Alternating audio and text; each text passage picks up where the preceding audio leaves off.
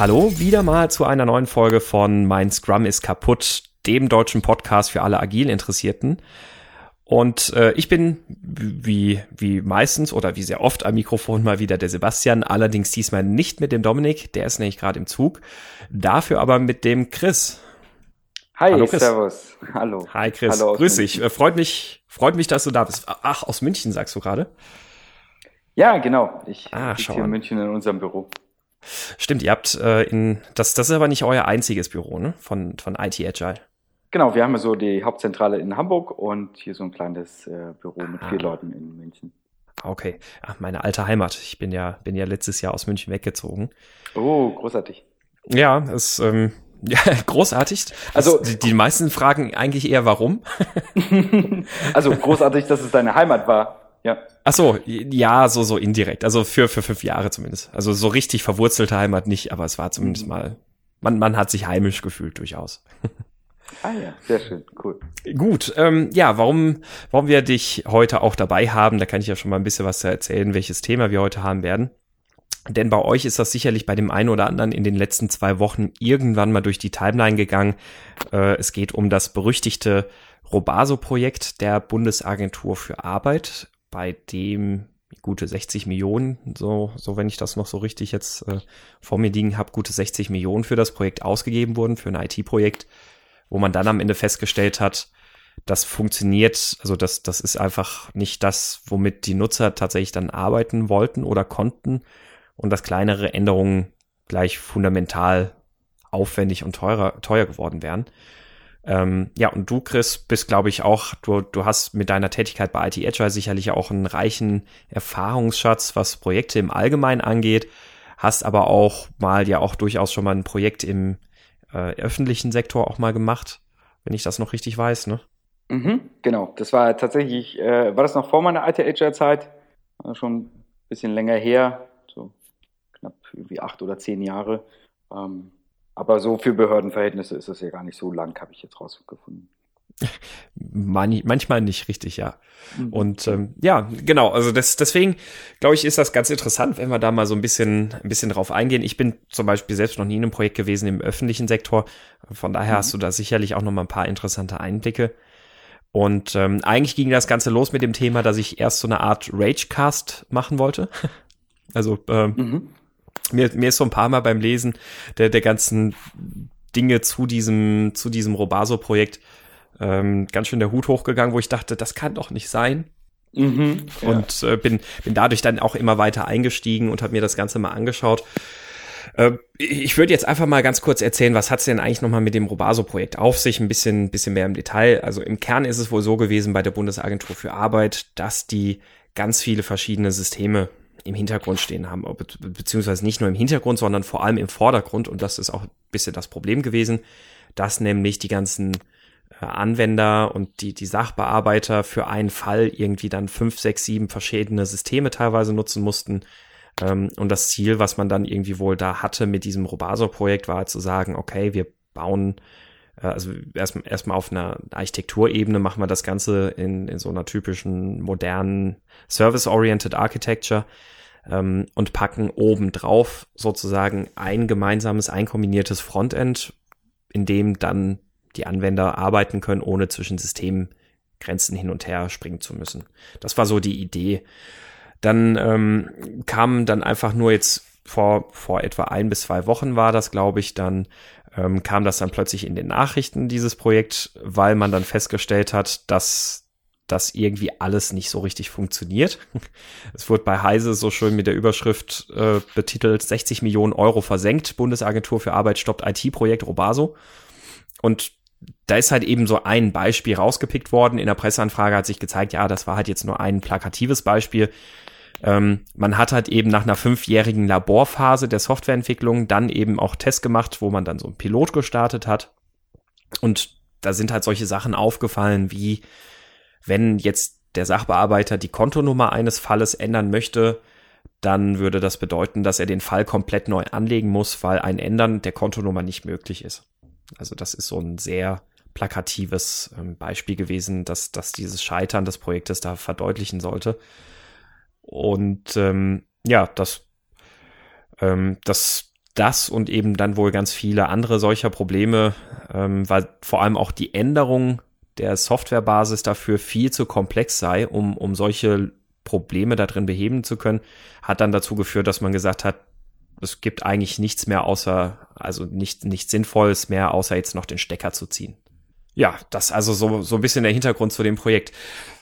Jetzt sag mal, Chris, was, was hast du denn da so mitgekriegt oder wie war so dein Eindruck von dem, was du so auf, auf der High-Level-Ebene, sage ich mal, da so über die Nachrichten da vielleicht mal ähm, zu gesehen hast? Äh, ich habe nämlich auch genau den heißen Artikel ähm, gelesen und darüber bin ich aufmerksam geworden und meine spontane Reaktion war, okay, klar, dass das so nix wird, ne? Das scheint irgendwie ja, ne? Viel zu groß zu sein, viel zu ähm, umfangreich, viel zu komplex. Das, und ne, irgendwie so typisch in der Art der Behörde haben sie es halt wahrscheinlich ähm, versucht, so mehr oder weniger klassisch mit halt irgendwie agilen äh, Methoden oder so aufzusetzen und ähm, ne, haben sich da dann halt im mhm. Detail irgendwo verrannt und das gegen die Wand gefahren. War das, war der Satz jetzt gerade äh, bewusst exakt so ausgedrückt, klassisch mit agilen Methoden? Ja, äh, tatsächlich, ja. weil ähm, also ich, ich weiß gar nicht, ob es wirklich im Artikel stand, aber ich äh, hatte zumindest in dem Umfeld irgendwas gehört. Ja, die haben das ja irgendwie auch agil versucht. Mhm. Und mhm. als ich das irgendwie so gehört habe, dachte ich mir, oh, oh mein Gott, das wird bestimmt noch schlimmer. Ne? Also wenn sie das ja. halt, ähm, so machen. Das und, und, und das war auch tatsächlich erstmal so mein mein erster Gedanke. Also mein erster oder oder anders, vielleicht mein zweiter Gedanke. Mein erster Gedanke war, ah ja, klar, da haben die einen Wasserfall gemacht und am Ende des Wasserfalls haben sie dann mal den Anwender gefragt, ob er da was mit anfangen kann. Mhm. Ähm, und das, das war natürlich, gebe ich zu, da war ich erstmal so komplett wieder in meinem äh, Klischee oder Vorurteil ähm, äh, gefangen. Hab dann aber auch mal ein bisschen, bisschen weiter geschaut und äh, hab dann eben auch, wie du, ich weiß gar nicht, ob das im Heise-Artikel war, ich glaube, das war noch mal irgendwo anders oder ob es in Heise Forum war. Irgendwo hat dann einer auch was verlinkt von wegen, nee, nee, die haben sich schon irgendwie auf die Fahne geschrieben, das Ganze agil zu machen. Mhm.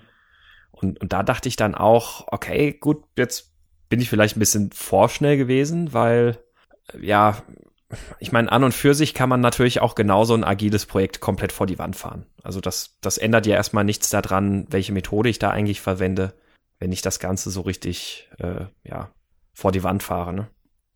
Ja, was mich dabei überrascht hat, ist, oder was mich zu diesem klassisch agilen ähm, Dings halt gebracht hat, ist, irgendwie, ähm, dass sie es halt so spät gegen die Wand gefahren haben, weil ich halt mhm. erwarten würde, ähm, ne, wenn sie es wirklich agil machen, fahren sie es halt früher gegen die Wand, weil das ist ja das, was Agilität kann, ne? Irgendwie früh halt aufzeigen, ob das ganze Ding halt so umsetzbar ist, ob das halt funktioniert. Und dann hätten wir wahrscheinlich halt aber auch nichts davon erfahren, ne, weil es dann einfach, okay, ist halt noch nicht so groß, ne? man hat halt nur fünf Millionen oder zehn Millionen ausgegeben und ähm, stellt halt fest, es geht nicht.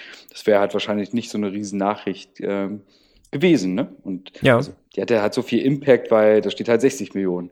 So, und das ja. ist halt schon, ja, dann schon, schon wieder mega, ne? Und dass man halt erst nach 60, also ne, erst nach 60 Millionen feststellt, dass das halt nicht funktioniert, finde ich das schon wieder war, ne, nicht mehr so, so agil. Richtig, ja. Also vor allem mit solchen, also das, das, das, was mich auch so, so fassungslos gemacht hatte und auch dann so, so eng an das Thema rangezogen hatte, war einfach eben genau diese Gedanke, die brauchen 60 Millionen, um rauszufinden, dass das Ändern eines Falls oder der Kontonummer eines Falls nicht möglich ist. Mhm, ja, also das, spannend, ne? das, das, das, das war sowas, wo ich dann gedacht habe, also also das, das wäre in, in dem, eigentlich wäre das in dem ersten Sprint Review aufgefallen, wo man genau diese Funktion zeigt. Also spätestens da hätte wahrscheinlich ein Anwender gesagt, oh, das, das ist aber irgendwie komisch. Und selbst wenn nicht, hätte das danach merken können, wenn er es dann mal zum Probieren kriegt. Ne? Ähm, ich, also ich habe dann auch tatsächlich halt mal, wie gesagt, ein bisschen, ein bisschen versucht, jetzt irgendwie rauszufinden, bevor man da jetzt irgendwie äh, anfängt, auf klassische Methoden zu schimpfen, wollte ich erstmal rausfinden, was, was haben die denn jetzt so vom Projekt-Setup gemacht und Informationen sind dann natürlich rar, aber man konnte so ein paar Slides irgendwie dazu im Internet finden. Hm, eine war eben, die, die war jetzt nicht ganz speziell auf das Robaso-Projekt bezogen, sondern das war etwas äh, allgemeiner auf jetzt so aktuelle Großprojekte bei der Bundesagentur, wo man darüber gesprochen hat, wie denn jetzt das ganze ähm, äh, Projekt sozusagen aufgezogen wird, was so deren Setup ist.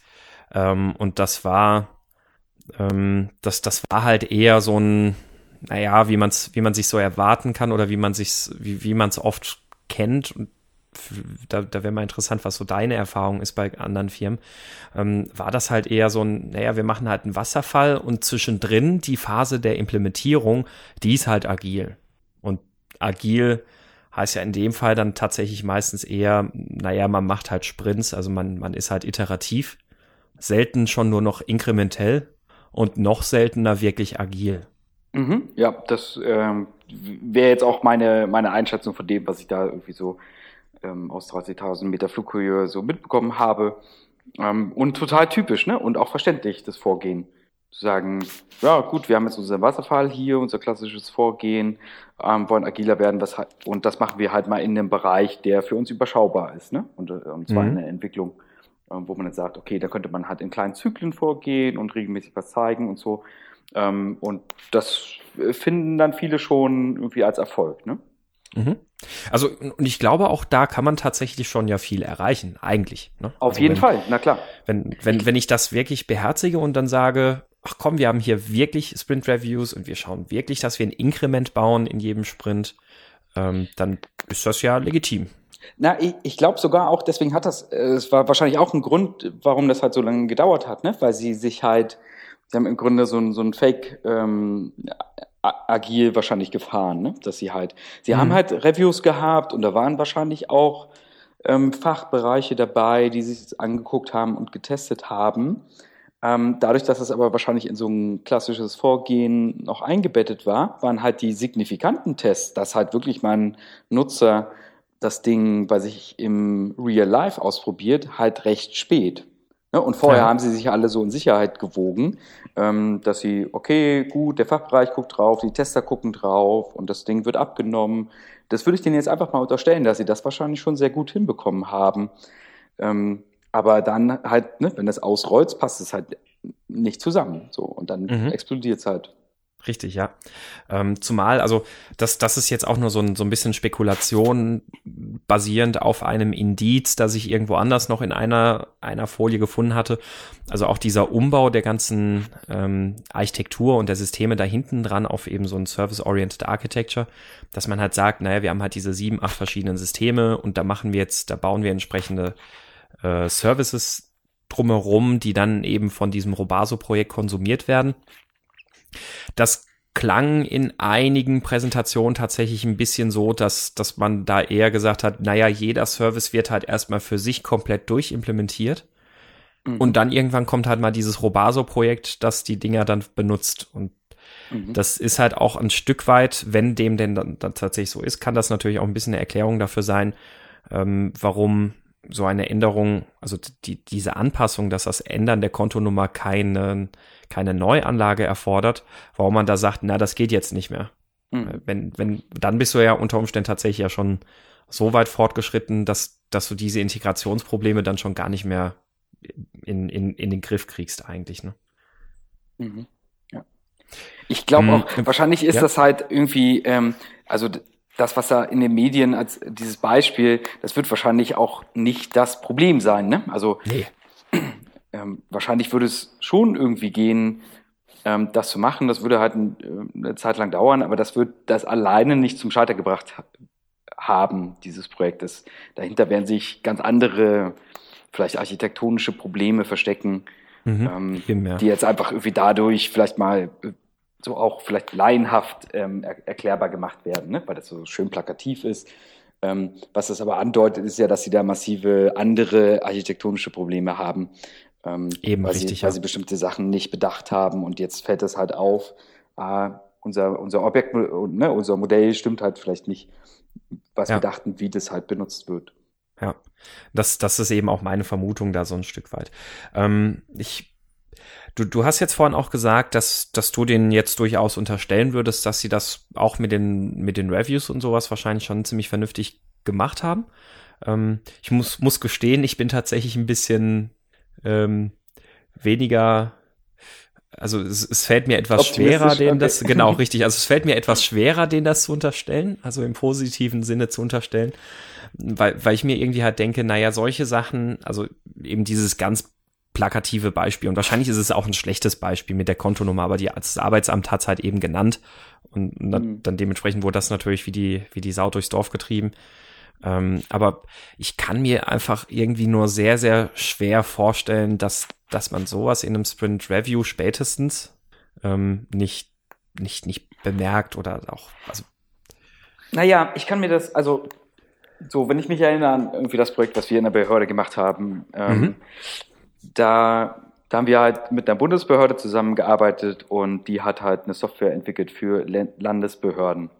Ne? Und wir haben halt in der Bundesbehörde haben wir irgendwie cool Scrum gemacht und da haben sich halt die Fachabteilungen und alle möglichen Leute das im, im Review immer angeguckt. Mhm, ähm, das, genau, das ist eigentlich das schon cool. Ne? Und da könnte man sagen, irgendwie, ah, ja, dann machen wir halt ein gutes Scrum, irgendwie das ist ein schönes iteratives Vorgehen. Das Entscheidende ist aber gar nicht das, was die Leute in der Bundesbehörde dann da halt zu sagen oder, ne, weil die benutzen das ja nicht, die stellen es ja nur zur Verfügung.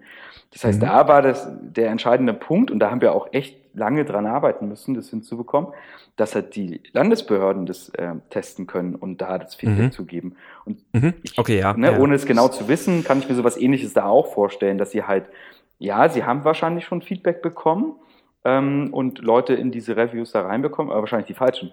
Mhm, nicht, nicht das ausreichend qualifizierte Feedback. Also in, ja, das, das, das, da hast du schon recht. Also in dem Punkt bin ich da ganz bei dir. Das ist, das ist ja auch tatsächlich nicht mal nur ein Behördenthema. Das merkt man ja auch immer wieder in großen, großen Unternehmen und Konzernen, wo man da eigentlich in jedem Sprint nur so ein nahezu dann erreicht, weil man einfach den Fachbereich oder sowas nicht dazu bekommt, es dann wirklich zu, zu testen und auszuprobieren, so dass man dann halt immer nur so ein, das nach, nach bestem Wissen und Gewissen abschließt, aber halt eben noch nicht wirklich weiß, ob das dann auch wirklich, wirklich das ist, was dann nachher die Leute aus dem Fachbereich so haben möchten.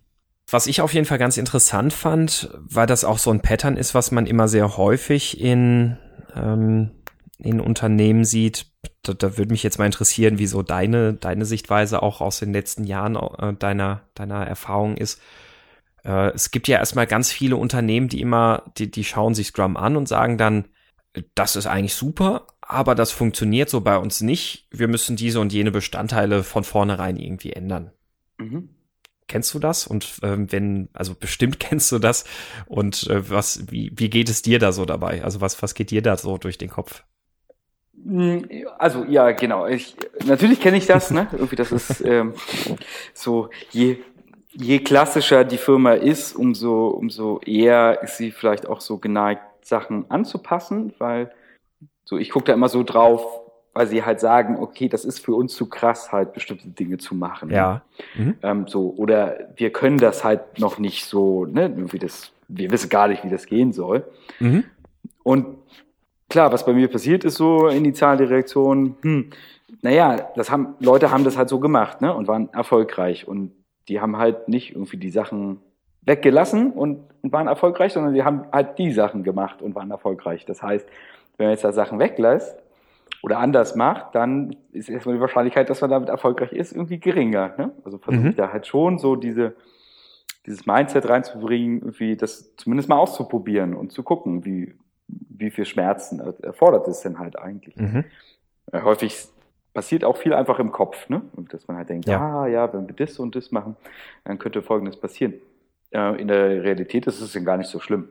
So ganz mhm. typisches Ding ist immer irgendwie, die Mitarbeiter sind gar nicht bereit dafür, die können das nicht mitmachen. Und dann macht man es und stellt eigentlich fest, gar kein Thema. Ne? Mhm, richtig, ja. Es ist dann auch immer erstmal ein Stück weit auch so die Angst vor, äh, das, das klingt aber jetzt ziemlich krass, kriegen ja. wir das überhaupt hin? Ne?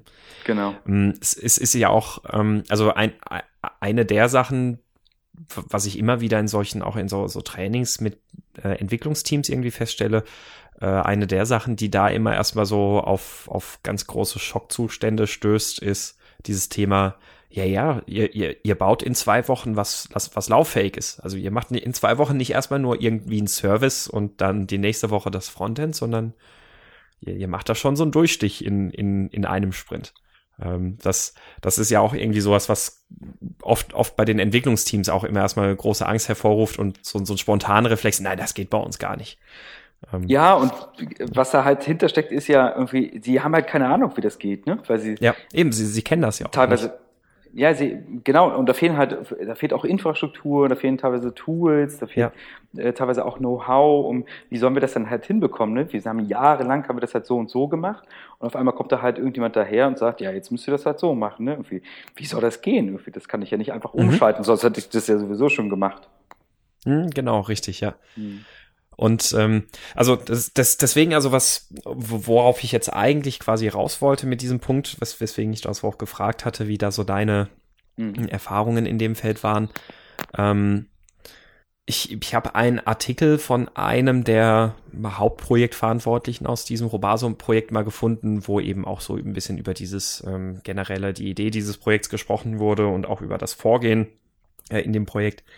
Und ähm, da gab es gut jetzt für meinen Geschmack ein paar Sachen, wo, wo einige Dinge ein bisschen, bisschen durch, durchaus fragwürdig oder diskutabel ähm, äh, interpretiert wurden. Und er hat sich zum Beispiel dann auch auf eine, eine Studie bezogen, ähm, die ganze 100 Teilnehmer oder sowas hatte, mhm. ähm, wo es darum ging, welche, welche Softwaremodelle oder welche, welche Projektmodelle, Projektvorgehen sind denn in Zukunft so die, die wirklich gefragten in, in der IT.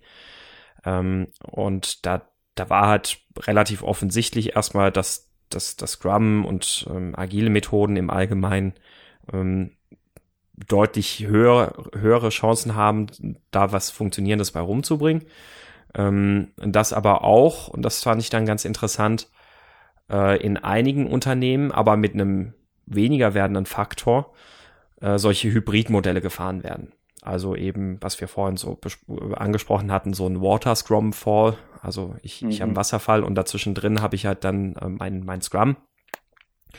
Und ähm, jedenfalls der, die, diese, die, diese Person hat dann eben halt genau diesen Punkt so für sich im Interview ähm, oder in diesem Artikel halt dann referenziert und hat, hat gesagt, äh, die Zukunft ist ganz klar, der Weg geht Richtung äh, Hybridmodelle ähm, und man, man sollte halt bei Scrum einfach gucken, was man da macht, so ungefähr, ähm, und sich nicht von Dogmatikern einschüchtern lassen oder irritieren lassen.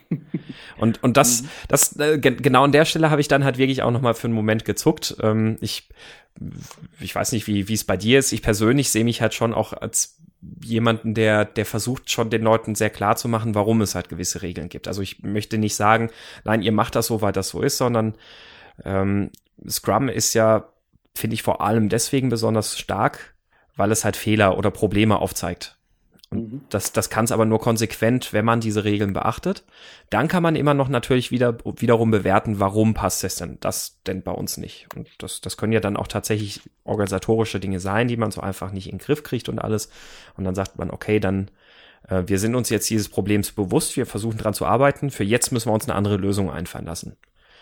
Ähm, aber ich finde es halt immer sehr wichtig, dass man diesen, diesen Schritt der Reflexion dann tatsächlich erstmal geht und das dass die Leute, die das dann anwenden, auch das auch verstehen.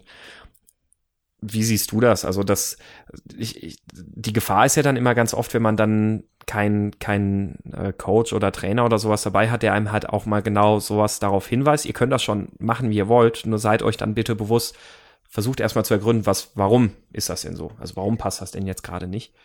Ähm, und dass, dass da Leute durchaus ein bisschen leichtfertig dann sagen, von vornherein, na, das passt bei uns nicht, das, das machen wir einfach anders. Gerade der letzte Punkt, ne, den du ansprichst, das äh, finde ich das Entscheidende dabei. Ich meine, letzten Endes kann jede Firma machen, was sie will. Ne?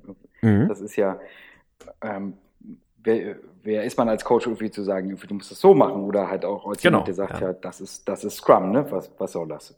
Ähm, und da finde ich diesen Reflexionsprozess halt einfach ähm, auch das Entscheidende, ne? Zu sagen, okay, was wollen wir denn halt eigentlich für eine Firma sein? Ne? Wie wie wollen wir hier miteinander arbeiten und daraus abzuleiten, wie wollen wir halt hier unsere Prozesse gestalten? Und also andersrum gesagt, ne, wenn ich halt vollständig Scrum und Agil äh, eine Firma aufstelle, hat das ja bestimmte Konsequenzen für die Kultur, die ich dafür brauche, ne, mhm. ne, die sich daraus entwickelt. Und das kann ja sein, dass ich das gar nicht haben möchte. Ne? Kann ja sagen, mhm. das, Richtig, ja. das sind gar nicht die Werte, nach denen ich strebe hier.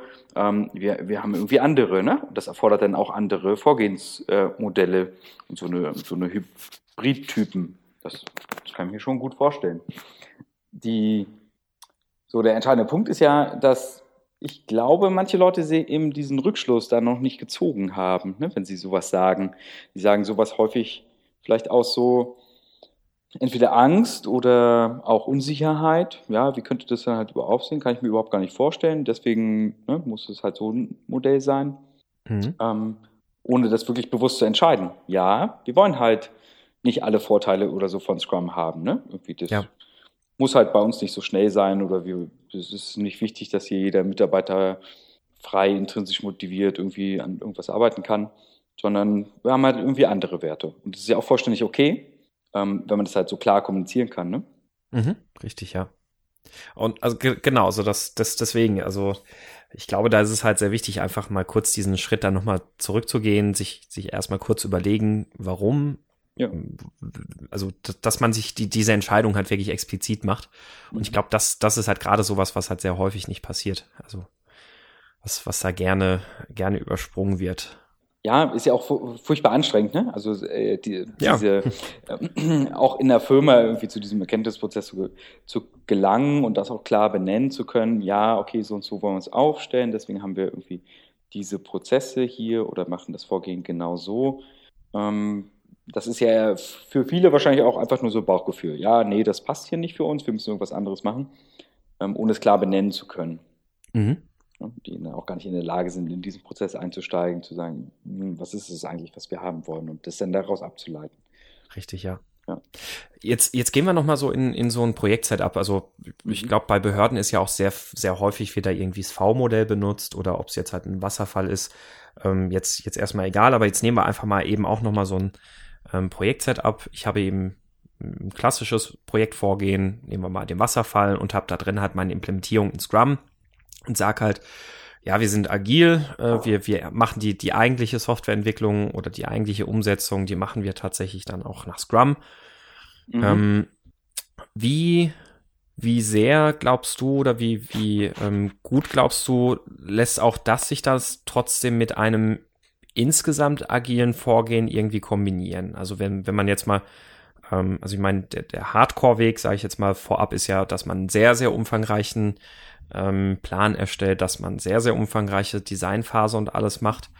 Ähm, wie, wie viel kann ich dann überhaupt im Rahmen des, des Drumherums überhaupt noch wirklich agil sein in, in meinem Scrum für die Implementierungsphase?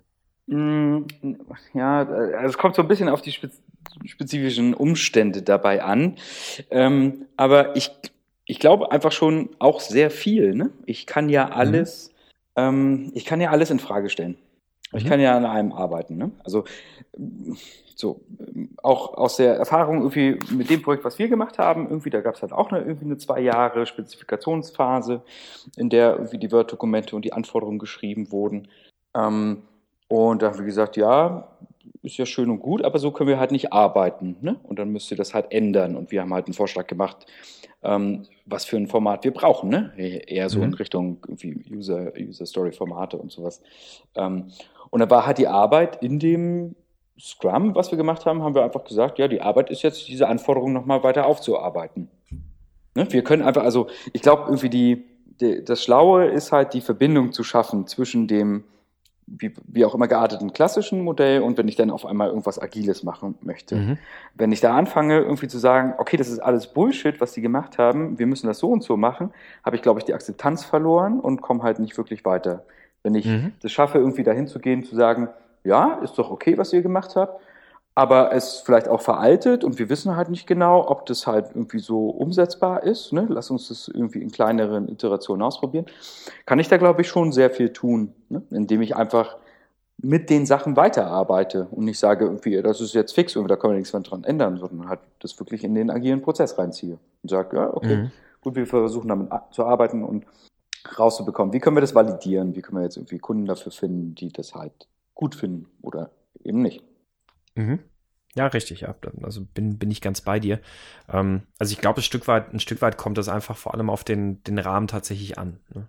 Ja, und also ich glaube auch, ein agiles Vorgehen bedeutet an der Stelle, diesen Rahmen zu verhandeln.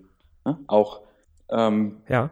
so rückblickend zu dem Projekt, was wir gemacht haben, da haben die halt gesagt, irgendwie die Kosten für das Projekt sind halt X. Und wir haben gesagt, keine Chance, Kosten sind zehnmal X.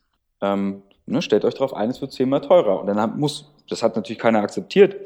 Ähm, und dann haben wir denen halt bewiesen, dass das so ist, indem wir halt regelmäßig Sachen geliefert haben.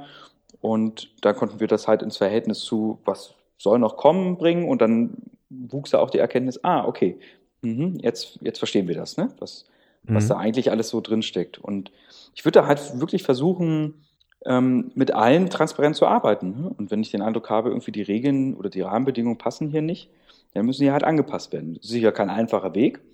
Ähm, mhm. Aber irgendwie, das ist ja wieder der Vorteil einer Behörde. Irgendwie, da gibt es klare Hierarchien.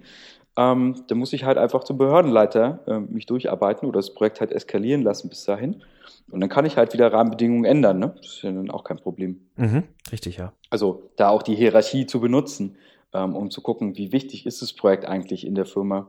Ähm, ja. Und ne, so, wenn es unwichtig ist, gut, dann können wir es ja auch töten, ne? dann müssen wir ja nicht weitermachen. Und wenn es halt wichtig ist, dann, dann kriegen wir auch den Rahmen und, und die Möglichkeiten, das zu verändern. Mhm. Ja, finde find, find ich einen sehr wichtigen, sehr guten Punkt, was, was, was du damit ansprichst. Mhm. Mm, ich, ich würde gerade mal kurz aus einem Artikel ähm, etwas vorlesen und mhm. ähm, einfach mal, mich, mich würde dann mal interessieren, was du dann sozusagen im Anschluss dazu sagst. Also das, das sind jetzt zwei Absätze. Scrum-Dogmatiker verdammen oft eine Planung über längere Zeiträume, verhindern damit jedoch die Zustimmung des Managements. Also es geht hier um, also das, das ist eben äh, aus, aus der Robaso-Perspektive mhm. ähm, be beschrieben worden von jemandem, der, der das Projekt da vorgestellt hat in der Computerwoche. Also nochmal, Scrum-Dogmatiker verdammen oft eine Planung über längere Zeiträume, verhindern damit jedoch die Zustimmung des Managements. Die Realität zeigt jedoch, dass ohne die ausdrückliche Unterstützung des Managements die Agilität der IT nicht erfolgreich einsetzbar sein wird. Projektinhalte sowie Projektfortschritt sind kontinuierlich für alle Beteiligten transparent zu halten. Die Messbarkeit ist somit eine wichtige Voraussetzung für eine ausreichende Unterstützung durch das Management. Mhm. Zweiter, zweiter Punkt erstmal soweit klar, ne? Mhm. Also ich, ich muss, muss für eine gewisse Messbarkeit und Transparenz sorgen, damit ich das Management auf meiner Seite habe. Ähm, mhm. Vielleicht, wenn ich da schon einhaken darf. Ja. Das halte ich nicht unbedingt, also dem würde ich nicht unbedingt voll okay. zustimmen. Ne? Also mhm. ich glaube, ich brauche, also um Manager zu überzeugen, muss ich ihm nicht irgendwie alle alle Daten und Fakten liefern. Ich brauche halt Richtig, ja. wahrscheinlich viel mehr sowas wie Vertrauen. Und ja, ne, das kann ich irgendwie durch irgendwie Daten und, und irgendwie so Fortschritt irgendwie so ihm zeigen, kann ich aber auch auf andere Ebenen erreichen, wenn ich ihm zum Beispiel regelmäßig Releases liefere ne? und dann ja. zeige, ähm, was, was für andere Erfolge gibt's halt noch in dem Projekt. Ne? Also da muss ich nicht unbedingt irgendwie an der Planbarkeit oder so arbeiten. Mhm. Mhm, ja, bin, bin, bin ich ganz bei dir, ja. Also es, okay. Mhm. Ähm, gen genau, also dann ähm, an, anders ausgedrückt, also den, den Satz würde ich auch in einer, in einer anderen, in einem anderen Kontext sozusagen, würde ich den unterschreiben. Ähm, ich, ich vermute aber tatsächlich auch, dass die Intention dieses Satzes, ähnlich wie, wie du ihn jetzt auch verstanden hast, eher nicht in die Richtung geht. Ähm, also man, man muss natürlich für, um das Vertrauen zu schaffen, gewisse Dinge tun, aber es ist nicht, nicht nur oder Daten sind nicht der einzige Weg und vielleicht auch nicht unbedingt gar, gar nicht mal der beste Weg. Ja, ja genau. Ähm, ich, ich hatte auch, also in, in einem Projekt, äh, in, in dem ich zuletzt auch war, da hatten wir das, das ein ähnliches Bild eigentlich. Also die Firma hat mit uns sozusagen das allererste Mal überhaupt ein agiles Projekt gemacht. Und ähm, da war gerade im Management war man da extrem vorsichtig. Also das, da hat das schon sehr, sehr, sehr viel Überzeugungsarbeit gekostet, um um das überhaupt zu ermöglichen und das überhaupt machen zu können. Und die haben dann eben halt alle zwei Wochen haben die dann halt einen Release sich angucken können. Also so ein, so ein richtiges Release. Und mhm. das, es war, das hat wohl ein, halbes, dreiviertel Jahr gedauert, wo regelmäßig diese Frage kam, ja, aber das sind ja jetzt nur Screenshots oder Mockups oder sowas, ne? Nein, nein, das, das ist das, das, Aha, das ist euer ja, Produkt. Mhm. Ja, und genau. ähm, die, das, das hat nach und nach tatsächlich da also das hat natürlich für, für große Begeisterung auf der einen Seite gesorgt, weil sie das so gar nicht kannten. Und das ist halt genau das. Also damit ist halt ein Vertrauen geschaffen worden für das Projekt, das nur mit irgendwelchen Zahlen und Reportings gar niemals, nicht niemals, niemals erreicht werden kann. Ja.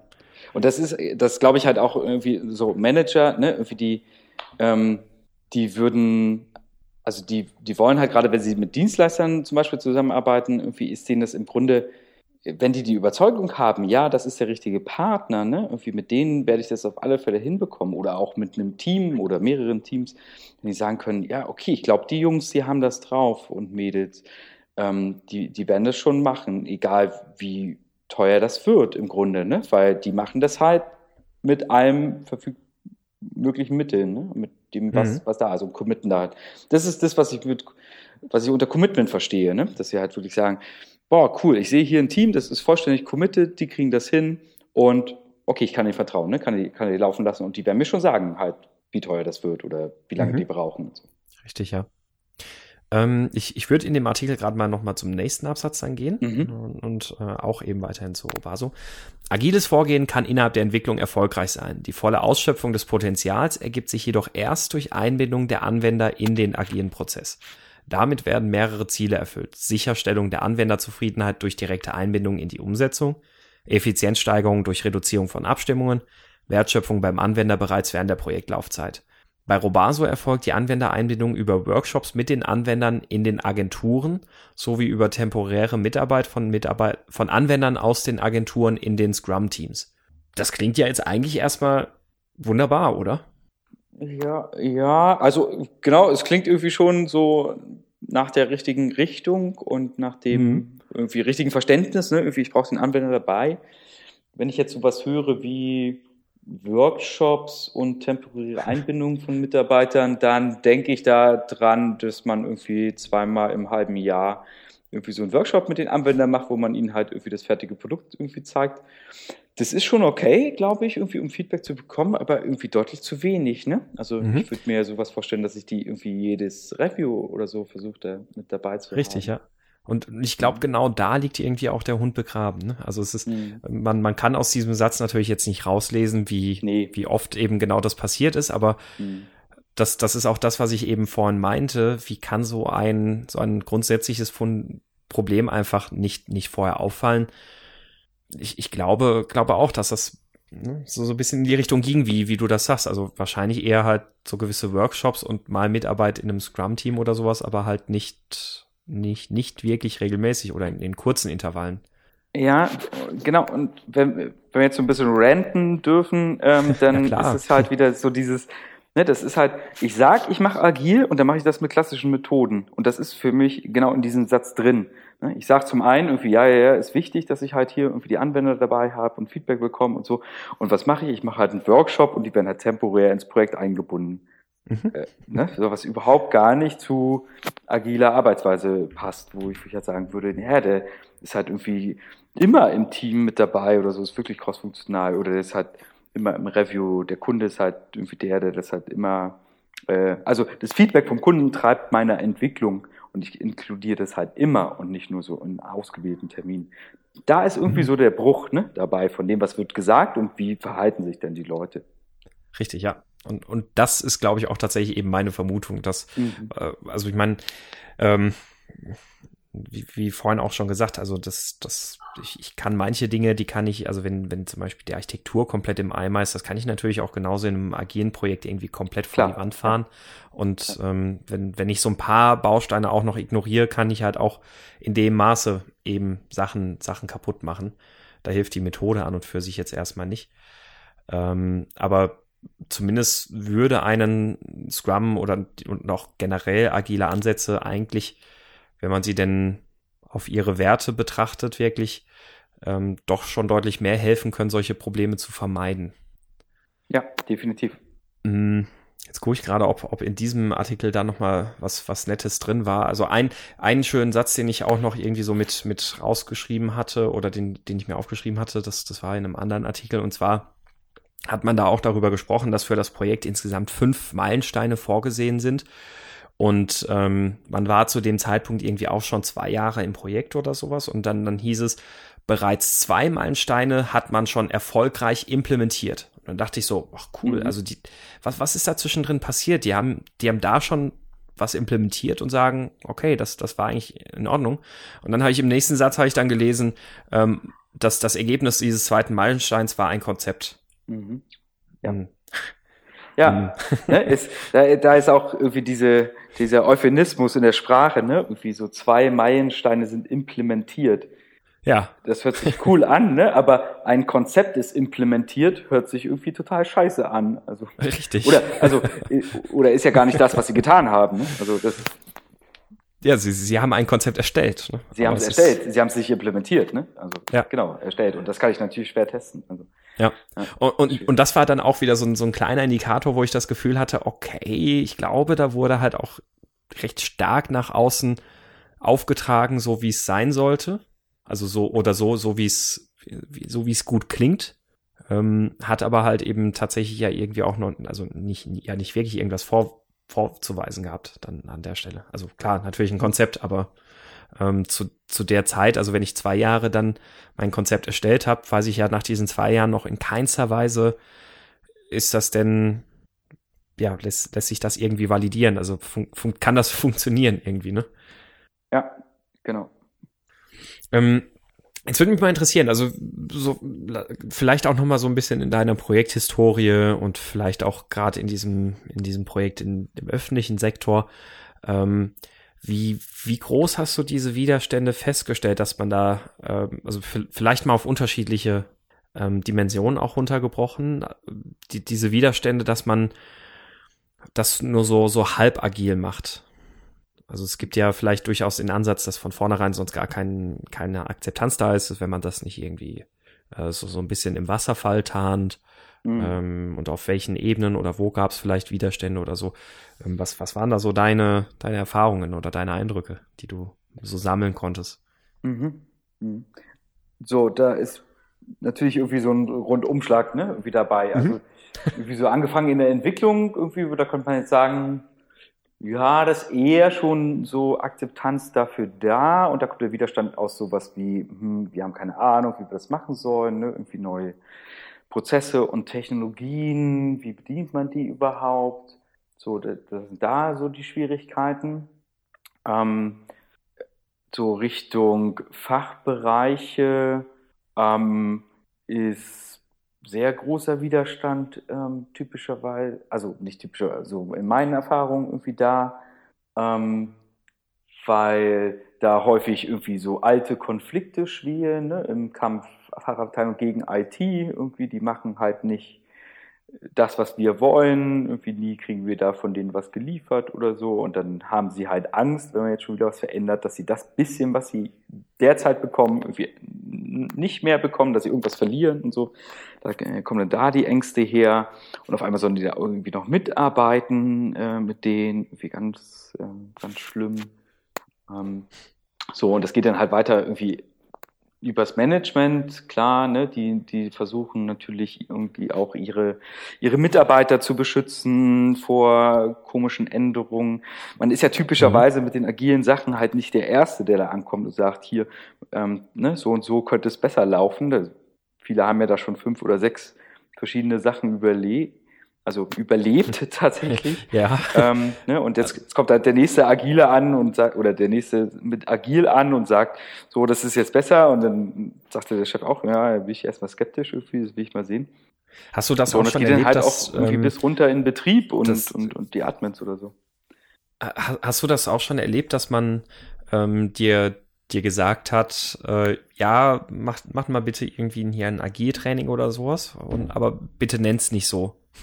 Weil wenn, wenn hier ja, irgendjemand nochmal Scrum auch, hört, dann ähm, sind die Leute weg, so ungefähr. Ja, ja, definitiv, na klar, gibt's gibt's mhm. äh, zuhauf, ne, dass ähm, aus irgendwelchen Gründen das ja schon mal irgendwie eingeführt wurde oder, oder zumindest mal ausprobiert wurde und dann aus welchen Gründen auch immer war das halt nicht erfolgreich und so und jetzt ein Jahr später, zwei, macht man das halt nochmal, ne, und dann so ist dieser Name halt auch problematisch schon. Und macht man halt mhm. halt irgendwie was anderes. Ne? Also das gibt es auch immer wieder. Klar. Das, das ist so einer der Momente, wo ich dann den Ken Schwaber verstehe, wenn er sagt, um, ähm, do everything you want, but please don't call it Scrum. Ähm, ja, definitiv. Natürlich ein Stück weiter eben genau genau daher halt einfach kommt. Ne? Also wenn wenn die Leute so von von Anfang an sagen, ja, dass das funktioniert hat bei uns nicht, wir müssen das anders machen, es dann aber halt trotzdem Scrum nennen und sich dann halt wundern, wenn es halt dann doch nicht funktioniert vielleicht. Das andere Extrem finde ich ja sogar fast noch schlimm, schlimmer, ne? Also zu sagen, ähm, jemand möchte hier Scrum einführen, ähm, weil das halt Scrum ist, ne? wo wir halt ganz viel Ja. so damit Ja. arbeiten, zu sagen, äh, Scrum ist scheißegal. Ne? Also das ist irgendwie nicht der Punkt. Irgendwie, es geht nicht darum, Scrum einzuführen, sondern es geht darum, ähm, vielleicht schneller zu werden, vielleicht bessere Codequalität zu haben, irgendwie mehr Feedback vom Kunden zu bekommen oder sowas. Ne? Also die, Richtig, ja. die Ergebnisse erstmal von Scrum hinterfragen, da. warum eigentlich, ne? Also was, was erhofft ihr Exakt. euch dadurch? Mhm. Ja. Genau. Da, da hatte ich, oder da, da hatten wir auch, ähm, das, das ist schon ziemlich lange her, das war, als wir mit dem Podcast vor angefangen haben. Und ich weiß auch gar nicht mehr, wer da in der Diskussion da noch beteiligt war. Wir hatten auf Twitter irgendwie so eine Diskussion, ähm, weil äh, Dominik und ich in einem gemeinsamen Vortrag auf, ich glaube, das war bei der PHP-Konferenz oder so, da hatten wir, hatten wir gesagt, ähm, hatten wir so ein paar über so ein paar Scrum Anti-Pattern gesprochen und hatten halt unter anderem auch den äh, Manager benannt, der jetzt gerade irgendwie im Manager-Magazin oder so gelesen hat, äh, Scrum voll gut und jetzt sagt, machen wir. Und dann allen sagt, ihr, ihr macht jetzt Scrum, weil Scrum ist super. Mhm. Ähm, und da, da waren wir auch, da gab es tatsächlich so, so ein bisschen, bisschen Austausch dann über Twitter, so ein bisschen hin und her, ähm, was, was daran jetzt verwerflich sei. Ähm, aber es ist, wie, wie, wie du halt sagst, einfach Scrum einführen, weil Scrum allein funktioniert oder äh, ja, also das, das sollte man halt wirklich erst nochmal hinterfragen. Also warum wollt ihr das machen? Ne? Ja, genau. Und ähm, so- so kann ich mir zum Beispiel auch vorstellen, wie das halt ähm, in zu, zu sowas wie in, in dieser Behörde jetzt äh, kam, ne? Vielleicht bei dem Robaso, vielleicht war das ja auch so irgendwie, ja, wir machen halt Scrum, ne? Und dann hat man halt Scrum gemacht. Ähm, so, so dieses Cargo-Kult Scrum. Mhm. Ähm, weil man halt gar nicht wusste, was ist denn eigentlich das, was wollen wir denn für Ergebnisse haben, ne? was, soll- was soll sich Ja. denn wirklich ändern. Und dann macht man halt Scrum und sieht alles super aus, aber hat eigentlich die Ergebnisse vom Wasserfall ne? und dann fällt es halt gegen die Wand, ne? weil offensichtlich irgendwie gar nicht wichtig war, dass man halt Feedback bekommt, sondern wir haben halt ein Review gemacht. Ne? Irgendwie, Ja. wer jetzt halt da war, völlig egal, aber wir haben das halt gemacht. So. Richtig, ja. So, wir, wir haben uns auf die Schulter klopfen können. So Genau, ungefähr. ja. Ja. Ähm, jetzt, jetzt noch eine andere Dimension, die mich da in dem Projekt auch so ein bisschen interessiert, wo ich mir denke, pff, ja, wundert mich irgendwie etwas, wie es dann dazu kommen konnte. Ähm, und also es sind von den, von den 60 Millionen, ich, ich glaube, bei Heise hatte ich dann die Zahl gesehen, von den 60 Millionen sind irgendwie 42 Millionen, glaube ich, oder vielleicht waren es auch 52. Nee, 42 Millionen, genau. 42 Millionen sind ähm, in die Beauftragung externer Dienstleister geflossen. Mhm.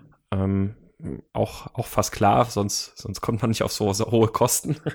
ähm, allerdings frage ich mich da dann auch wieder, so als, also wenn, wenn, wenn man als, als Externer, auch als Berater in so einem Projekt ist, hat man da ja doch auch eine Verantwortung, finde ich, dem Kunden zu sagen, ähm, du, das, das machst du irgendwie gerade nicht so richtig gut. Also das, das ich glaube, das, das könnten wir schon besser machen. Ähm, da, da wundere ich mich tatsächlich ein bisschen, wie, wie sowas dann auch in, in diesem Gesamtbild zustande kommt. Also hast du da eine Idee dazu, warum, wie, wie das passiert? Oder denke ich zu, zu, zu ehrenhaft über, über uns als Dienstleister oder? Ja, vielleicht, ja, äh, das letzte könnte vielleicht sein. Ähm, äh, weiß man ja nicht, wie. Also, man weiß ja nicht, wer da, oder ich weiß nicht, wer daran beteiligt war. Ich kann nur sagen, bei uns im Projekt, was, was bei uns irgendwie so ein Schlüsselpunkt war, war halt, wir waren für das Projekt verantwortlich. Mhm. Ja, und wir waren halt im Grunde auch, es, wir haben das in der Firma bei uns irgendwie so hochgehängt, wir hängen da mit unserer Reputation dran. Ne? Wenn wir das halt irgendwie Mhm. in Sand setzen, dann fällt das auch auf uns zurück. Und das ist so ein bisschen vielleicht die Frage, wer, wer hat da wirklich die Projektleitung gehabt? Ne? Um, um wessen Kopf geht's da, wenn es halt schief geht? Ne? Ich habe jetzt irgendwie nicht in den Berichten gehört, dass es halt auf irgendwelche Dienstleister zurückfällt, ähm, sondern halt eher auf die, auf die Behörde. Und es kann halt irgendwie Richtig, ja. dann auch ne, vielleicht nicht den, den Effekt haben, dass der Dienstleister jetzt nochmal die extra Schippe drauflegt und ähm, wirklich auch den Auftraggeber der Behörde da in dem Moment halt vor den Kopf stößt. Ne? Das haben wir halt reihenweise gemacht. Wir haben halt gesagt, hey, hier, das passt nicht, das geht nicht, schmeißt uns gerne raus, aber wir sagen euch das jetzt, ne? weil so, wir, Ja. wir können das verantwortlich nicht mehr weitermachen. Und wenn ich halt irgendwie da eine Umkehrung der, sag mal, Verantwortung oder Machtverhältnisse habe, könnte der Dienstleister auch sagen, ach, weißt du, ist doch egal, ist doch halt deren Projekt, ne? Wenn die die Scheiße machen wollen, dann machen wir das halt mit, statt zu sagen, sorry, das mache ich halt nicht mit, ne? So, nicht, Mhm. nicht auf meinen guten Ruf oder so. Mhm. Und da weiß ich halt ja, natürlich nicht, wie die, wie die, wie die Balance da war, ne? inwieweit die da mit ja. drin hing und so. Ja, das, das, das weiß man natürlich nicht. Mhm. Ähm, ja, ja, es, es, wahrscheinlich hängt das irgendwo auch da so ein bisschen, so ein bisschen mit drin. Also die Projektleitung für das Projekt war ja tatsächlich intern bei der Arbeitsagentur. Ja. Ähm, ja. Und es ist. Schlechte Idee, würde ich sagen. Ja, es ist auch, auch schwierig, ja. Und ähm, so wie ich das mitgekriegt habe, ist es wohl auch irgendwie auch noch so gewesen, dass, ähm, dass das eigentlich auch jetzt erst so wirklich gekracht ist, weil, weil man gemerkt hat, das läuft irgendwie nicht.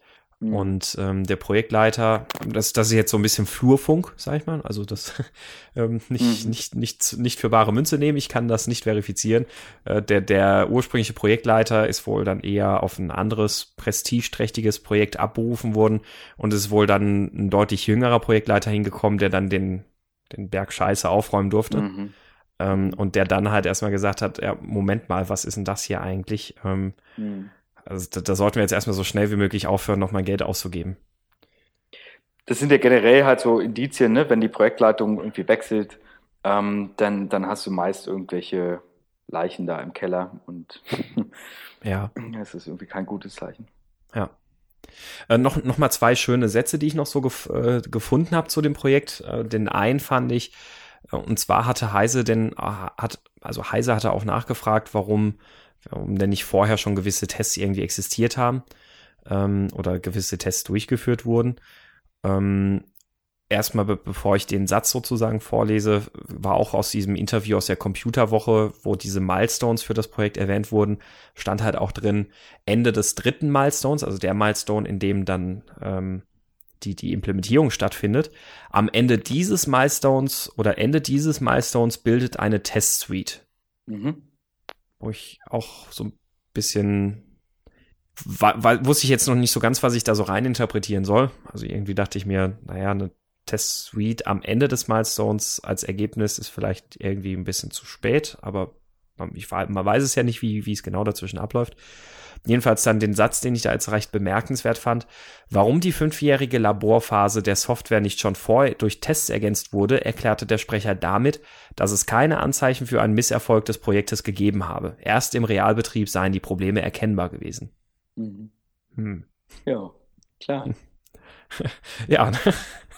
so, ähm, also das zeigt wohl irgendwie auch tatsächlich, also wenn, wenn man den Satz dann auch nochmal so ähm, warum das nicht vorher durch, durch Tests ergänzt wurde, diese Laborphase, das, das scheint also halt dann wirklich so gewesen zu sein, dass man zwar dann irgendwie ein Stück weit halt auch Scrum in dieser Implementierung gemacht hat, aber letztlich auch nur wiederum eingebettet in den ganz klassischen Wasserfall, der halt erst am Ende irgendwas testet, was dann so zusammenläuft. Ja, und darüber hinaus sogar, ne? Also nicht nur testet, sondern halt wirklich rausbringt. Also das ist ja das, was er halt genau gesagt hat. Ähm, ja. Stellt man halt erst im Live-Betrieb fest, ne? Und der Rückschluss daraus wäre ja, okay, gut, also muss ich halt versuchen, ähm, weiß ich nicht, jeden Sprint Live-Betrieb herzustellen. Mhm. Oder ne, so früh wie möglich Live-Betrieb mhm. her herzustellen, ähm, damit ich halt diese Probleme feststelle. Richtig, ja. Und, und da frage ich mich dann, innerhalb dieser 42 Millionen Euro für externe Dienstleister hätte, da, da, muss doch bestimmt eine Person dabei gewesen sein, die gesagt hat, ja, aber Moment, Moment mal, das ist doch nicht agil, wenn wir jetzt äh, hier zwar schön einen Sprint nach dem anderen machen, aber ja, nichts ja, ja. Nix testen, ausprobieren und verließen. Und wahrscheinlich gab es nicht nur eine, ne, irgendwie, sondern halt wahrscheinlich zehn oder hundert irgendwie Leute, die das gesagt haben, das ist doch irgendwie nicht das Richtige.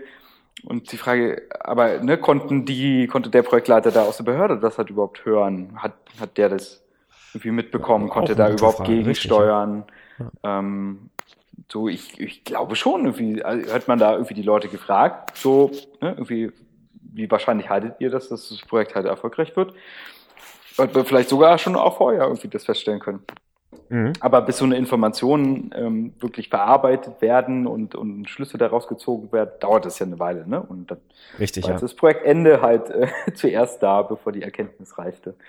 Ja, ja. stimmt, ist ein totes Pferd. Ne? Also ähm, also gerade gerade eben diese Sätze und das, was ich dann da so gelesen habe, das hat mich ja dann schon wieder ein Stück weit auch dann wieder zu diesem Computerwoche-Interview oder Artikel dann zurückgebracht, wo ich mir dann gedacht habe, vielleicht war es halt doch ein Stück weit jetzt sehr, sehr bös oder hart gesprochen, arrogant bis anmaßend zu sagen, ähm, die Zukunft ist ja eindeutig bei, bei Hybridmodellen und Scrum sollte man gar nicht so ernst nehmen, wie es die Dogmatiker tun. Mhm. Oder, oder wie siehst du das? Oder gehe ich da zu hart ins Gericht? Ins Urteil? Ja, ins das, das, ist natürlich die Frage, ne? welche, äh, ja. welche Absicht äh, hatte derjenige, der das gesagt hat. Ja. Ich sag mal für, also ne, wenn ich jetzt auch böse bin, irgendwie für Dienstleister ist das natürlich eine coole Geschichte. Ne? Können ja. unglaublich viel Geld halt verdienen, so für im Grunde nichts. Also ist ja jetzt nichts da. Das heißt, der nächste Dienstleister verdient jetzt auch ganz viel Geld. Ne? Also wenn die da irgendwie ja. das Projekt nochmal hinstellen wollen, würde es halt wahrscheinlich auch nochmal 60 Millionen kosten oder so. Ähm, ja. So, also erstmal irgendwie ist es wirtschaftlich schon recht erfolgreich, dieses Modell. Und wenn man dann halt einfach nur lang genug suggerieren kann, irgendwie, dass das Projekt auch Fortschritt hat, in so einem Hybrid oder halt tatsächlich irgendwie auch Fortschritt schafft, ist es ja gut. Ich glaube, also ich fände es ja irgendwie mal ein coole, cooler Pitch, wenn man sagen würde, alles klar, ähm, gib mir die 60 Millionen, ich stelle dir das halt hin, ne? Ich mache dir da ein agiles Projekt draus.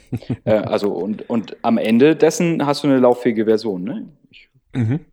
Richtig, ja. Das, das wäre halt mal was. Traut sich aber keiner, ne? Gibt halt keine ja, Firma, die, die dann sagt, wir garantieren am, am, ne, nach den 60 Millionen hast, hast du wirklich was. diese lauffähige Version. Vielleicht nicht 100% ja. der Features irgendwie, klar, aber es wird genau, halt funktionieren ne? für den Scope, ja.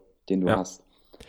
Ähm, du, du, hast gerade auch noch einen ganz guten äh, Punkt angesprochen, nämlich, dass, dass, du hast ja gesagt, dass solange man im Verlauf dieser 60 Millionen ja auch immer den entsprechenden den Fortschritt halt irgendwie nach außen tragen kann oder mhm. darstellen kann, und ich glaube, also das, das ist für mich irgendwie auch eines der fundamentalen ähm, Probleme in, im, im klassischen Vorgehen äh, im Vergleich zu, zu agilen Methoden, dass du halt im, beim klassischen Vorgehen kannst du halt, also da wird ja in der Regel dein Projektfortschritt daran gemessen, ähm, wie weit deine Schätzungen abgearbeitet sind.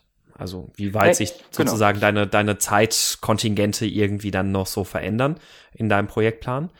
Ähm, und also ich meine, natürlich kannst du auch, aus, auch nur auf der Basis in einem agilen Projekt planen, aber eigentlich ist dort ja genau der Fortschrittsmesser dann das Produkt, also das, das Inkrement, was du jeden Sprint irgendwie ab, ablieferst. Ne? Und das ist, das zeigt ja dann wieder, also du kannst halt beide Dinge tun, ne? Oder du kannst halt Scrum tun, ne? Ähm, und irgendwie alle zwei Wochen irgendwas zeigen. Ähm, die entscheidende Frage ist aber, was ist die Aussagekraft von dem, was du da zeigst? Ne? Ist es halt tatsächlich Richtig. Fortschritt oder ist es halt einfach nur Reporting von abgearbeiteter Zeit? Richtig, ja. So, wenn ich alle zwei Wochen, vielleicht ne, haben die halt Scrum gemacht und haben halt agil ihre Requirements aufgenommen. Ist ja auch irgendwie so eine schöne Idee, mhm. die mhm. durch die Netze äh, steigt, ne? Agiles Requirements Engineering. So, und dann macht man halt irgendwie in, in Scrum, in Sprints, erstellt man die Dokumentation. Ist ja erstmal irgendwie eine, eine valide Idee, aber zeigt halt überhaupt keinen Fortschritt ne, im Gesamtprodukt. Ne? Zeigt halt einfach nur Fortschritt in dem klassischen äh, Bereich, den ich da habe. Und in, ja. wenn ich das halt nicht insgesamt gedreht bekomme, werde ich da auch nicht viel mehr Erfolge haben, außer dass ich meine klassische Phase jetzt agil her hergestellt habe. Ne? Richtig, immer noch also, so dieser, dieser, dieser typische Satz, wir arbeiten in Sprints. Mhm, genau. Ja. Ja. Aber ja, woran arbeitet ihr? Was, was kommt da raus? Ne? Wie ist das relevant? Genau. Gibt es da einen Kunden? So. Mhm. Was denkst du über einen Sprint Null? Fällt mir da so ein? ja, ist, ja, ist halt genau dieselbe Idee, ne? Weil okay, ein Informatiker fängt halt bei null an zu zählen, irgendwie andere fangen bei eins an zu zählen. ja, okay, das ist auch richtig, ja. Ja, aber viel schlimmer, also ja, ne, es geht halt mit Sprint 0 los und dann gibt's halt Sprint minus 1 und dann gibt's halt irgendwie den Aussetzungssprint und den Bugfix-Sprint und den Requirements Engineering-Sprint, ne? Und es geht ja dann immer weiter halt. Ähm, also so ein bisschen Broken Window, ne? wenn man da halt ja. einmal anfängt. Also im Grunde, wenn du das einfach nur einen Sprint äh, zur Vorbereitung für irgendwas benutzt, ist ja überhaupt gar kein Thema. Ne? Aber wenn dieses Konzept sich da halt ähm, durchsetzt, und zwar nicht das Agile, sondern halt dieses, ah, das müssen wir doch halt erstmal vorbereiten und dann müssen wir erstmal das vorbereiten und müssen wir das vorbereiten. Und dann bist ja, du halt wieder in dieser genau. klassischen Denke drin. Ne? Ja, also du, du, du öffnest halt sehr, also du, du machst es erstmal relativ einfach, dieses, dieses klassische Pattern und zum, in, im Agilen eher ein Anti-Pattern sozusagen von vornherein zu akzeptieren. Ja, genau.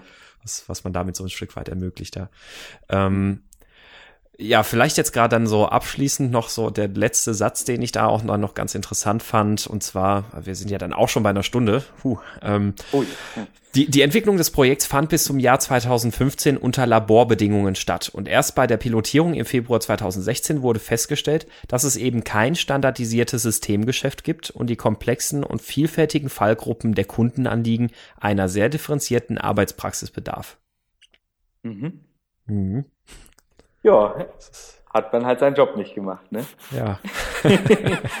ja, würde ich, würde ich unterschreiben. Und es, ähm, also das, der, der Satz wurde wohl von dem neuen Projektmanager äh, rausgegeben, unter anderem. Mhm. Beziehungsweise, ja. also der, der wurde in einer Anfrage dann auch noch zu dem ganzen Verhalt, in einer Presseanfrage wurde der dann als, als Antwort mitgegeben.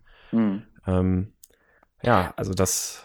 Was, was ich schon eine ziemlich krasse Aussage finde, ne? Weil, also gerade wenn man sich jetzt ein Behördenumfeld vorstellt, würde man ja denken, dass genau diese Prozesse, also irgendwie welche ähm, Vorgänge gibt es, ne, welche ähm, äh, äh Zettel, wie heißt das, Dokumente kann man da halt irgendwie einreichen welche Arbeitsgänge gibt es und sowas, mhm. dass das doch relativ klar ist. Ne? Mhm ähm, das, das ist tatsächlich, also das, das zeigt ja auch, dass da irgendwie ganz viel Exklusivwissen offensichtlich irgendwie halt auch, auch geherrscht hat. Ne? Also, also entweder hat man, also also genau wie du sagst, also theoretisch würde man ja davon ausgehen, dass gerade in so einer Behörde irgendwie ganz klare Prozesse irgendwie alles irgendwie dokumentiert ist sozusagen. Also dass, dass man das weiß, was, was geht da von wo nach wo, wenn ich einen Fall bearbeiten muss, welches, welches System brauche ich dafür, welchen Schritt. Mhm. Aber ganz offensichtlich war das ja tatsächlich dann eher so, dass die Anwender halt alle sehr viel Exklusivwissen hatten, weil sie eine sehr spezielle Arbeitsweise hatten, wie die, wie sie diese Systeme verwendet haben und miteinander verknüpft haben. Und das, das wollte ich gerade sagen, ne? genau, das ist halt so vielleicht die Illusion, die man da aufgesessen ist, dass man gesagt hat, irgendwie, ja, ist ja alles standardisiert. Stimmt aber gar nicht, weil die Leute ähm, finden Umwege, ne? weil die alte Software oder die alten Arbeitsgänge vielleicht nur bestimmte Sachen ermöglicht haben und andere musste man halt kreativ irgendwie da ähm, reinbauen. Und das waren dann halt mhm. eigentlich die Prozesse. Und wenn man die aber nicht einbezieht und, und befragt, was tut ihr da eigentlich, ähm, kann man das natürlich auch nicht abbilden. Ne? Und dann, dann ja. hast du halt ein richtiges Problem. Ne? Da baust du einfach die alten Systeme nach und stellst fest, irgendwie, oh Gott, das kann er, kann er irgendwie bearbeiten so. Richtig, ja. Hm. Ähm, hast du, hast du Projekte schon gehabt, wo, wo die Anforderung irgendwie so war, im Grunde genommen, wie baut, baut dieses alte System nach, nur halt in neu und schön und irgendwie besser? Ja, ja, genau. Das war im Grunde exakt die Anforderung, die wir in dem Behördenprojekt ja auch hatten. War okay. irgendwie das, das alte System baut das halt neu. Wie, Aber, wie das, ne, lief, lief das bei euch?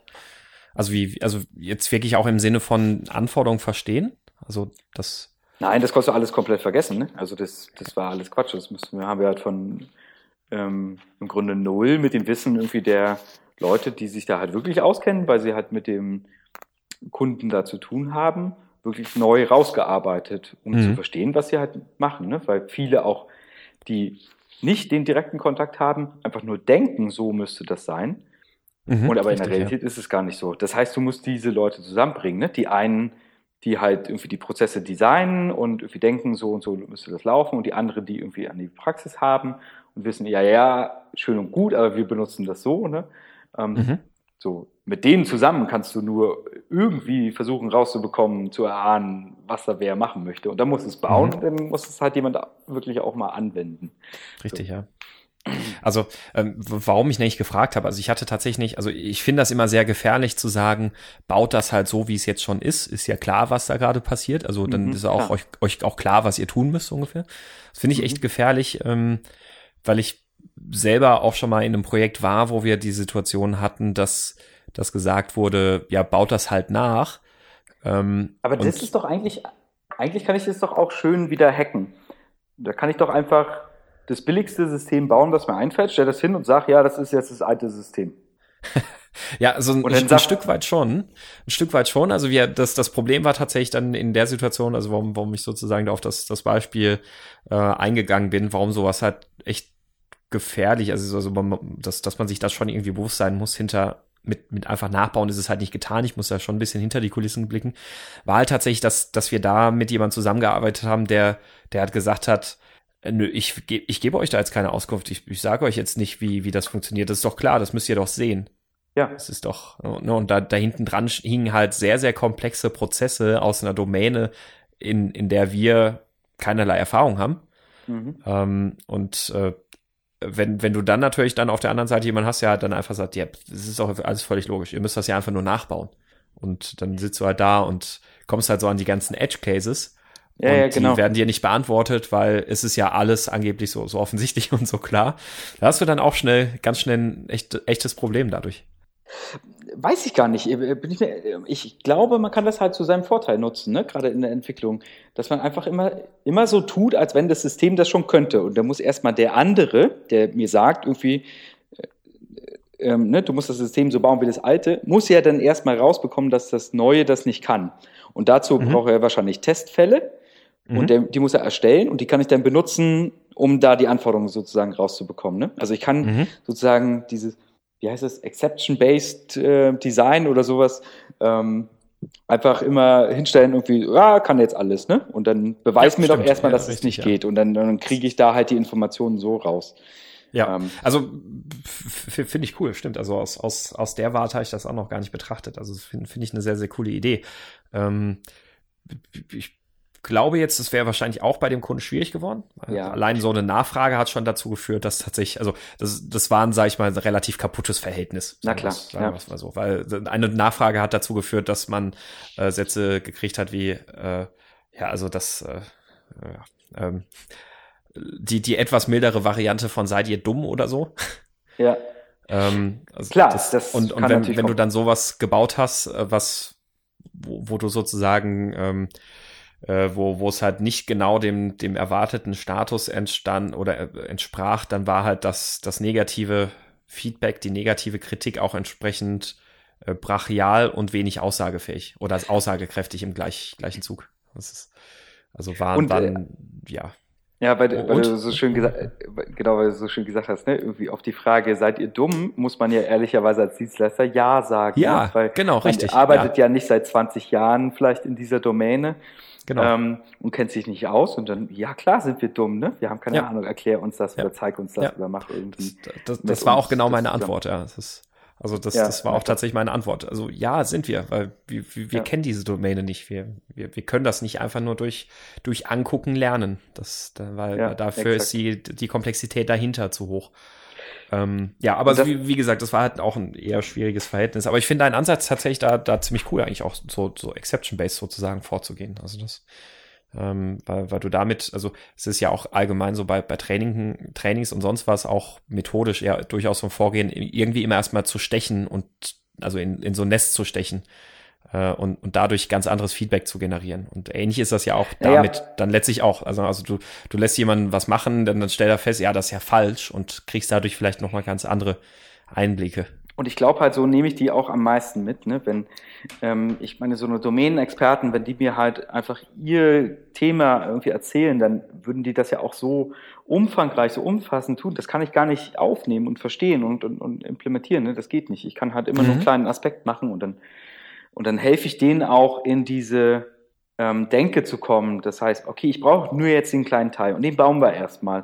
Und dann guckst du dir das an, ob das so passt. Und dann kommt der nächste mhm. Teil dazu. Ne? Und am Anfang ist es natürlich, dass du halt so einen kleinen Teil gebaut hast und dann sagst, ja, ja, ist schon okay, aber das und das und das und das und das und das fehlt halt auch noch.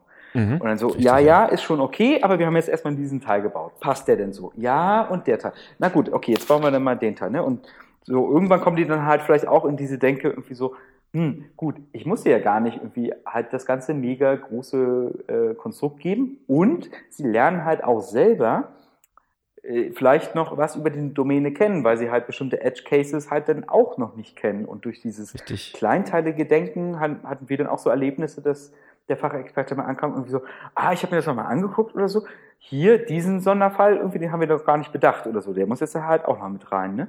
Ja. So, und das hörte er vorher in seiner allumfassenden Denkweise oder, oder Herangehensweise auch gar nicht äh, gesehen. Also es mhm. hilft auch auf Richtig, beiden ja. Seiten.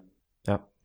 Also es, es gibt, also ich, ich bin da ganz bei dir. Ich finde das richtig gut. Es gibt dann, glaube ich, auch manchmal Firmen, die dann sagen, ähm, oder wo, wo sich der Fachbereich ja auch wiederum regelrecht gegen unvollständige oder fehlerhafte Ergebnisse wehrt und dann sagt, also dafür verschwende ich jetzt das nächste Mal nicht meine Zeit, wenn, wenn da wieder sowas kommt. Ähm, das das macht es natürlich ein Stück weit dann auch schwerer, aber ich bin, bin auch ganz bei dir. Und da muss man dann natürlich halt versuchen, dass man die Leute dann entsprechend abholt und sich dann mit denen da auch mal zusammensetzt und dann sagt, hier, hier guck doch mal, dass, ähm, also, wenn, also, oder fragen wir mal anders. Also, was, was, für, was würdest du jetzt machen, wenn du sagst, okay, wir machen das jetzt mal so quasi Exception-Based, wir bauen was und sagen so, ja, das, das ist ja jetzt, das haben wir jetzt so gebaut. Und dann guckt er sich's an und sagt, ja, nee, geht ja gar nicht. Und dafür will ich jetzt nächste Woche nicht, nicht eine Stunde im Review wieder bei euch aufkreuzen und meine Zeit verschwenden. Naja, ich würde halt zu sowas versuchen hinzukommen, dass ich ähm, so mit Automatisierung arbeiten kann, ne? dass sozusagen seine, also irgendwie stellt er ja fest, dass das halt gar nicht geht. Und kann ich das irgendwie ähm, ne, erfassen in Daten, in, in Testfällen mhm. oder so und dann einfach mhm. automatisieren, ja. dass ich sozusagen dieses Wissen, was er in diesem Moment da reingibt, ähm, immer verfügbar habe. Ne? Dass ich mhm. das einfach dann so abgreife und dann sage, ja, okay, alles klar, gut, das können wir jetzt mal testen. Ne? Und mhm. dann halt mit ihm an, an sowas arbeite. Was sind denn genau die Testfälle? Wie schaust du, wie, wie überprüfst du denn halt hier, dass, dass das so funktioniert, wie du dir das vorstellst? Und was ja. ist das erwartete Ergebnis?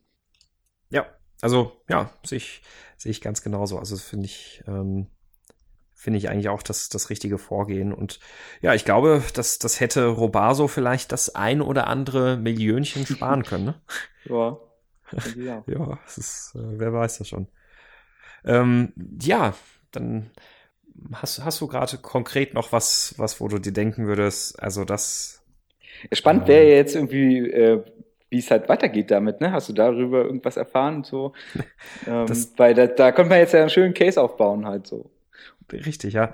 Also nicht, nicht wirklich. Also ich habe auch nur jetzt mitgekriegt, naja, die, die Nummer ist jetzt eingestampft und ich vermute mal, man wird da vielleicht ein Nachfolgeprojekt in irgendeiner Form jetzt andenken.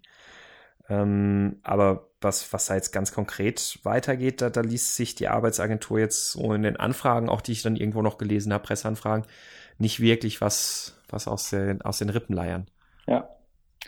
Also, ja, ist, also ähm, was, okay, was man wohl gelernt ja?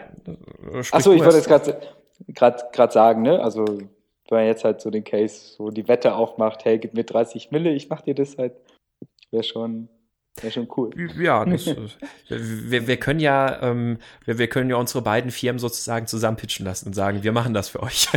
Ja, ja, genau. Oder halt noch so ein paar Agilisten halt irgendwie einwerben, ne? Und dann ja. halt irgendwie da zusammen auftreten. So, ja, also ich, ich, ich glaube, innerhalb der 60 Millionen bin ich ziemlich zuversichtlich, dass man sowas schaffen könnte. Ich, ach klar, also wenn ich das höre, halt, ähm, was das mache, ich finde das jetzt nicht irgendwie, ähm, also 60 Millionen ist halt schon irgendwie eine Nummer, aber jetzt auch nicht so viel, ne? Also ja. ist halt ein schön großes, angenehm komplexes Projekt halt, was man, glaube ich, richtig, ja. Irgendwie hört man, hört man Spaß dran, bis so in zwei, drei Jahren das halt zu bauen.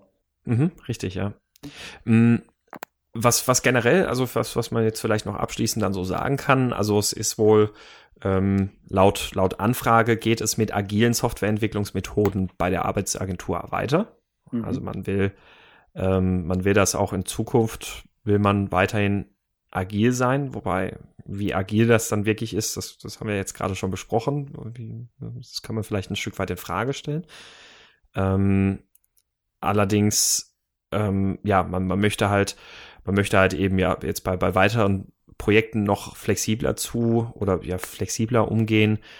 Ähm, was, was ganz interessant war in dem äh, ursprünglichen Heise-Artikel, dann stand dann auch drin, nee, stand da nicht drin, aber es ist in irgend, irgendwo in einem anderen Artikel stand das drin, dass man jetzt tatsächlich halt wirklich gucken will, dass man eine viel, viel engere Verzahnung da drin hat und vor allem frühzeitige, regelmäßige Tests. Also so ein bisschen sind sie offensichtlich dann schon jetzt drauf gekommen, okay, so, so ein bisschen konsequenter ein Sprint Review als Sprint Review zu verstehen und das, was ein Inkrement dann auch an, am Ende eines Sprints generieren soll an Wert, mhm. ähm, ist, ist glaube ich, ein Stück weit angekommen, aber ja, man weiß noch, natürlich noch nicht, wie viel. Mhm, genau. Ja, es hat mich sehr gefreut, dass du dir die Zeit genommen hast. War ein sehr angenehmes Gespräch. Ja, fand ich auch. Vielen Dank Und, dir. Äh, du, du hast vorhin auch schon ein Thema angesprochen, ähm, das äh, agile Requirements Engineering. Vielleicht finden wir zu dem Thema ja nochmal zusammen. Mhm. da, das könnte ich mir als Podcast-Thema auch nochmal vorstellen für die Zukunft. Oh ja. Ähm. Also dann, dann können wir quasi hier an der Stelle, könnt ihr Hörer euch auch schon mal drauf freuen. Dann wird es mit dem Chris dann sehr wahrscheinlich oder sehr, sehr hoffentlich zumindest auch von, von meiner Seite auch ein, ein Comeback nochmal geben. Ähm, üblicherweise hätten wir jetzt an der Stelle noch die, die Picks der Woche. Ich würde das jetzt vielleicht einfach mal außen vor lassen, weil wir eh ohnehin schon äh, deutlich über unserem Zeitfenster sind. Ähm, ja, und dann danke ich dir an der Stelle, Chris, nochmal für, dass du dir Zeit genommen hast, dass du dabei warst, dass du deine Einblicke geteilt hast und deine Klar, Meinung. Gerne. Und ähm, ja, für euch gilt dann wie immer auch wieder, dass, dass wir uns dann natürlich über Themenvorschläge freuen und auch über, das ganz wichtig, auch über Bewertungen zum Podcast, auch zu den Folgen, irgendwelche Kommentare und Feedback dann auch noch abzugeben auf Twitter und auf Facebook und auf iTunes, da kann man ja auch bewerten. Ähm, wir haben inzwischen ganz, ganz gute Hörerzahlen, sind jetzt aktuell irgendwie pro Folge innerhalb der ersten Woche so zwei bis dreihundert Hörer auf jeden Fall. Das heißt also, es sind genug da draußen, jetzt müsst ihr nur noch auch euer Feedback abgeben. Sozusagen der Aufruf zur, äh, es ist, man bräuchte jetzt so eine Art Feedback-Door oder sowas. Das funktioniert immer sehr gut. Sehr gut. Gut, ja, dann ähm, euch, euch viel Spaß, noch einen schönen Abend, noch eine schöne Fahrt, noch ein schönes, äh, was auch immer ihr gerade macht, während ihr das hört. Und äh, bis zum nächsten Mal. Ciao. Alles klar, ciao.